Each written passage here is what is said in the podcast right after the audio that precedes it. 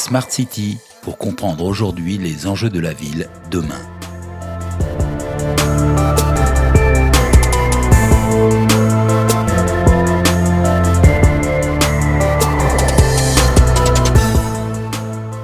Et la data dans tout ça?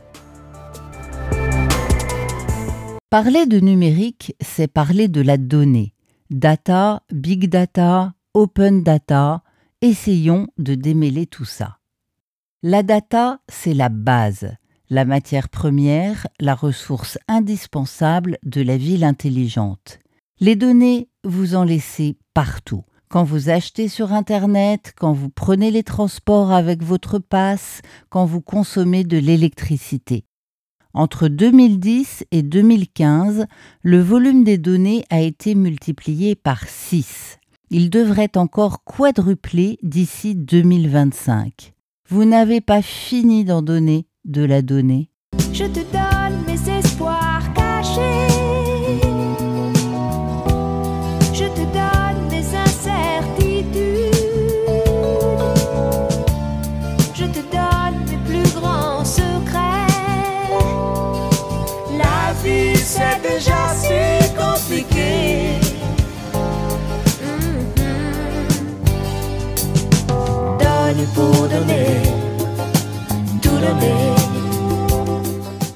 Évidemment, tout donner, cela exige de la confiance. Et nous sommes de plus en plus nombreux à exiger de la transparence dans l'utilisation des données que nous semons derrière nous. C'est le sens du RGPD, le règlement général sur la protection des données mis en œuvre dans toute l'Union européenne depuis 2018. Le règlement général sur la protection des données impose trois mesures principales.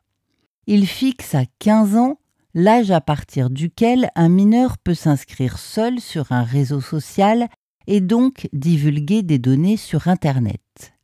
Il instaure un droit à la portabilité des données qui permet à un utilisateur de récupérer ces données n'importe quand pour les transférer à un autre service. Il oblige à rendre publiques les conditions de traitement et d'utilisation de la donnée. Le RGPD oblige toutes les organisations collectant de la donnée, dont les administrations et les villes, à désigner un DPO, c'est-à-dire un Data Protection Officer, ou en bon français, un délégué à la protection des données. Brigadier Georges, chef. Euh, je travaillais à la section des recouvrements de créances. J'ai été réaffecté à la brigade RGPD. Bon ben, parlez-moi mon petit. Qu'est-ce qui vous arrive? On a eu un problème. Nous sommes entrés dans son bureau.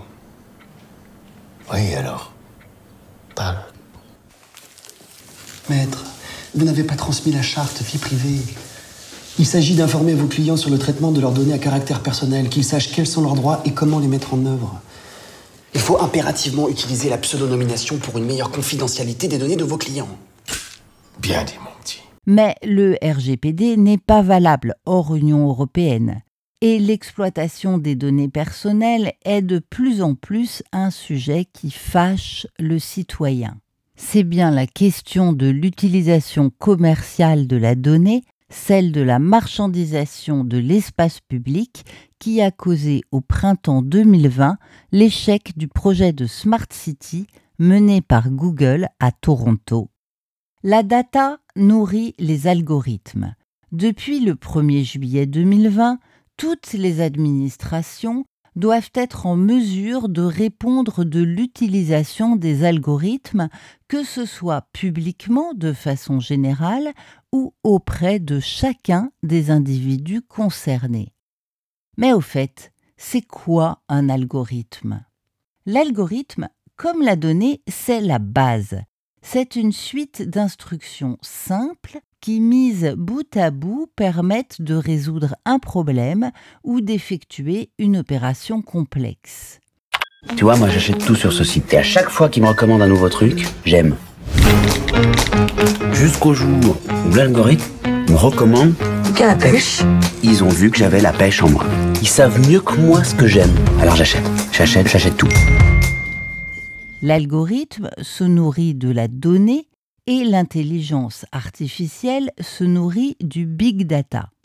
Prenons un exemple. C'est à partir de l'analyse des données du trafic et des temps de trajet qu'Uber ajuste ses prix et passe commande auprès des chauffeurs VTC les mieux positionnés.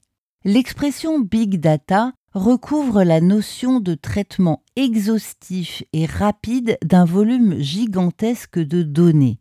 L'objectif est d'extraire d'une masse de données brutes une logique qu'il était auparavant impossible de comprendre et de visualiser. La libéralisation des données, autrement appelée open data, rend public les jeux de données sous une forme anonyme pour le développement de nouveaux services aux usagers. L'open data est, pour les collectivités et donc les villes, une obligation légale depuis 2005. Depuis 2014, un administrateur général des données est placé sous l'autorité du Premier ministre. Il est chargé de coordonner l'action des administrations en matière d'inventaire, de gouvernance, de production, de circulation et d'exploitation des données. La Smart City est avant tout une data city, et c'est donc un sujet qui nous concerne de près. Raison de plus pour continuer de s'intéresser ensemble au génie numérique dans l'espace urbain. À bientôt pour un prochain épisode.